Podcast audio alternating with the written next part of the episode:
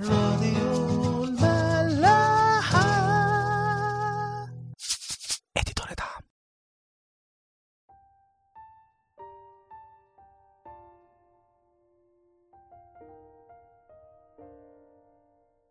أهلا بيكم في حلقة جديدة من برنامج عيش وملح.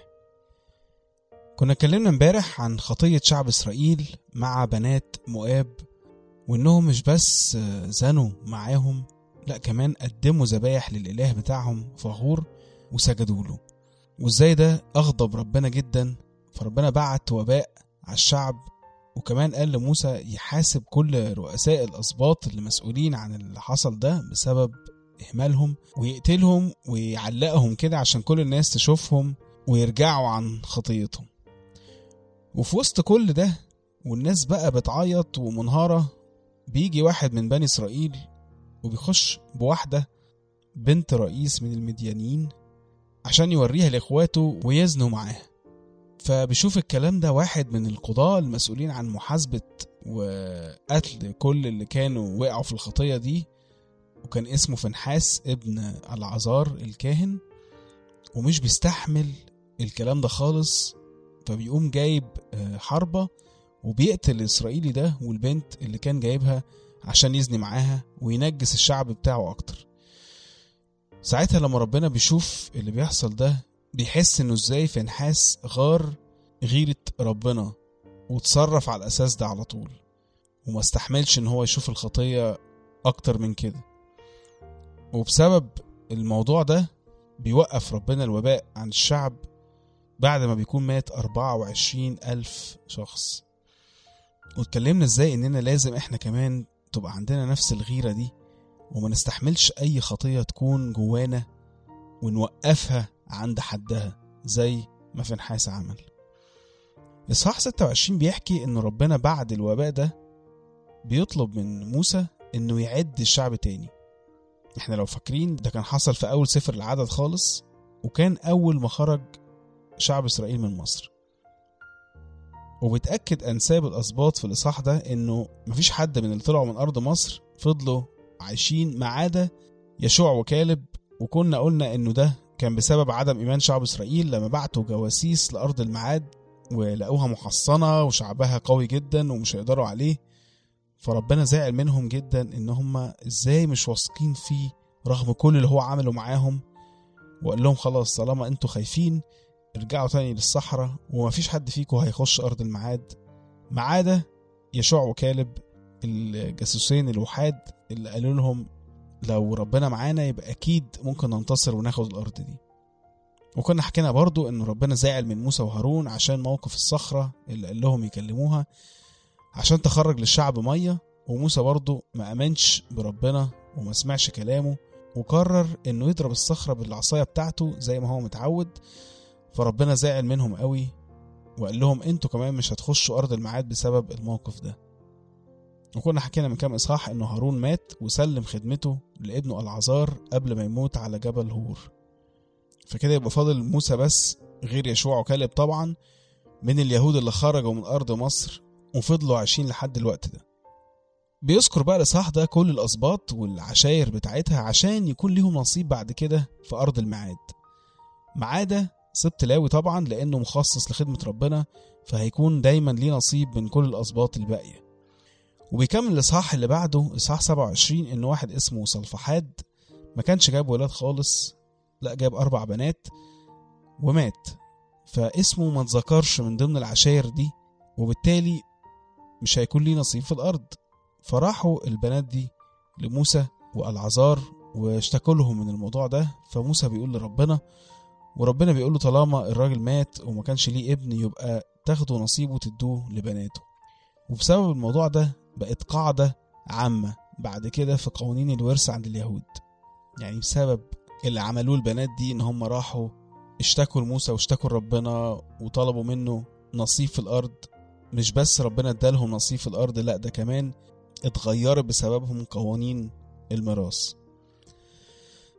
بعد كده ربنا بيقول لموسى إنه يطلع على جبل اسمه عبريم وهيشوف منه الأرض اللي ربنا هيديها لشعب إسرائيل. وكأنه بيقول له دي أقرب حاجة يا موسى هتقدر تشوفها للأرض. وبيفكروا ساعتها سبب الموضوع ده اللي هو موقف الصخرة اللي إحنا اتكلمنا عليه. وبيقول له بعد كده إن أنت أول ما تطلع الجبل ده وتشوف الأرض دي هتموت هناك وهم بقى يكملوا رحلتهم عشان يخشوا أرض الميعاد وياخدوها. هنلاحظ هنا حاجة حلوة قوي لو قرينا الحتة دي. موسى مش بيعترض خالص على كلام ربنا ولا بيقول له ليه يا رب؟ والموضوع مش مستاهل آه والمسامح كريم أو أي بقى حاجة ممكن الواحد يفكر فيها. وكأنه فعلا الموضوع ده ما كانش فارق معاه إنه يدخل أرض الميعاد أو لأ. هو بالنسبة له عمل الحاجة اللي كان شايف إنه ربنا عايزها منه إنه يخرج شعب إسرائيل من مصر ويوصلهم لأرض الميعاد إنما يخش أو لا ما تفرقش. ودي حاجة كتير قوي مننا بيقع فيها. إنه يبقى ماشي مع ربنا وبيعمل مشيئته كل حاجة بس برضه في حاجة في دماغه. في خطة في دماغه في طلب في دماغه نفسه في حاجة أرضية ربنا يحققها له. فدايما متوقع إنه مكافأة تعبه مع ربنا هي الحاجة اللي نفسه فيها دي.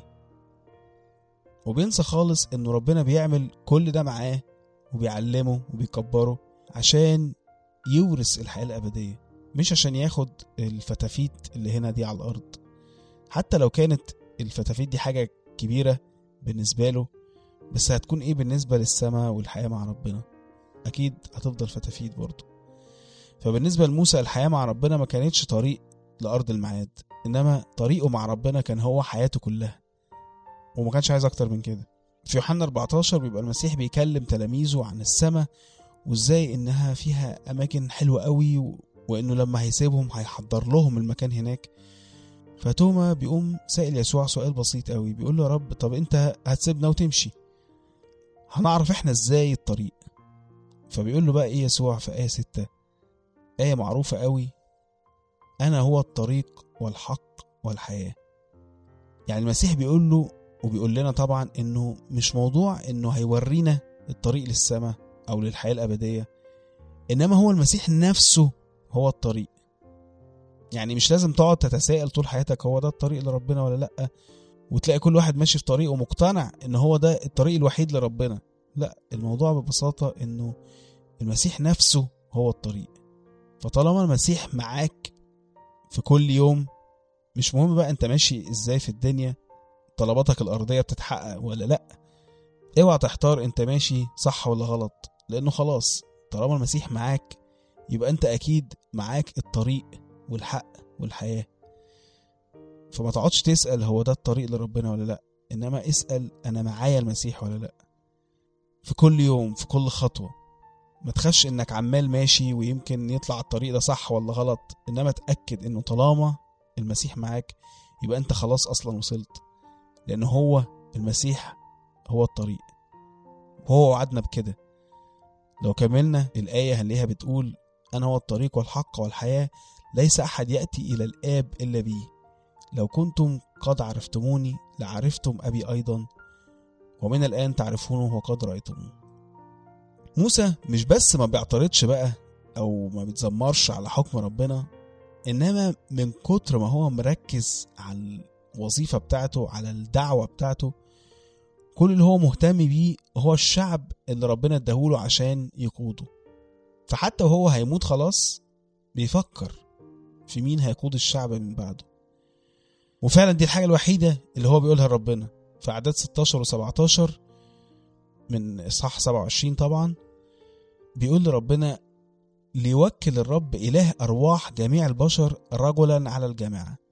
يخرج أمامهم ويدخل أمامهم ويخرجهم ويدخلهم لكي لا تكون جماعة الرب كالغنم التي لا راعي لها.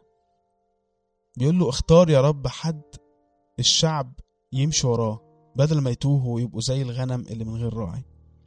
وفعلا ربنا بيقول له إنه يجيب يشوع ابن نون مكانه وإنه يحط إيده عليه قدام العذار الكاهن وكل الشعب ويعينه قائد للشعب مكانه. وفعلا موسى بيعمل كده زي ما ربنا قال له وبيكون يشوع هو القائد اللي جاي لشعب إسرائيل. ودي حاجة حلوة قوي نتعلمها برضو. إننا لما نكون هنسيب مكان معين أو خدمة معينة كنا ماسكينها نهتم بالناس اللي كنا بنخدمهم. وطبعا ما يكونش الحد ده من اختيارنا إحنا أو حد مثلا واثقين فيه أو حاسين دماغه زينا أو حد مثلا من معارفنا إنما لازم الاختيار ده يكون مبني على أساس روحي ويكون ربنا اللي مختاره عشان هو الوحيد اللي شايف قلوب الناس. مش إحنا اللي نختاره عن طريق عينينا أو عن طريق حكمتنا الشخصية أو أي معايير اجتماعية أو سياسية المجتمع بيجبرنا عليها. فياريت دايما الموضوع ده يكون على قلبنا إننا نهتم ونصلي ربنا إنه لو دعانا المكان تاني إنه يبعت قائد مكاننا. وحتى لو مش إحنا اللي مسؤولين عن الناس دي حلو قوي برضو إننا دايما نصلي ونطلب عشان أي ناس ما تكونش ليها قائد روحي آه، أو راعي. ودي وصية المسيح لينا في متى تسعة آيات 35 ل 38 بيحكي لنا كان يسوع يطوف في المدن كلها والقرى يعلم في مجامعها ويكرز ببشارة الملكوت ويشفي كل مرض وكل ضعف في الشعب. ولما رأى الجموع تحنن عليهم إذ كانوا منزعجين ومنطرحين كغنم لا راعي لها. حينئذ قال لتلاميذه الحصاد كثير ولكن الفعل قليلون. فاطلبوا من رب الحصاد أن يرسل فعل إلى حصاده. نشوفكم بكرة.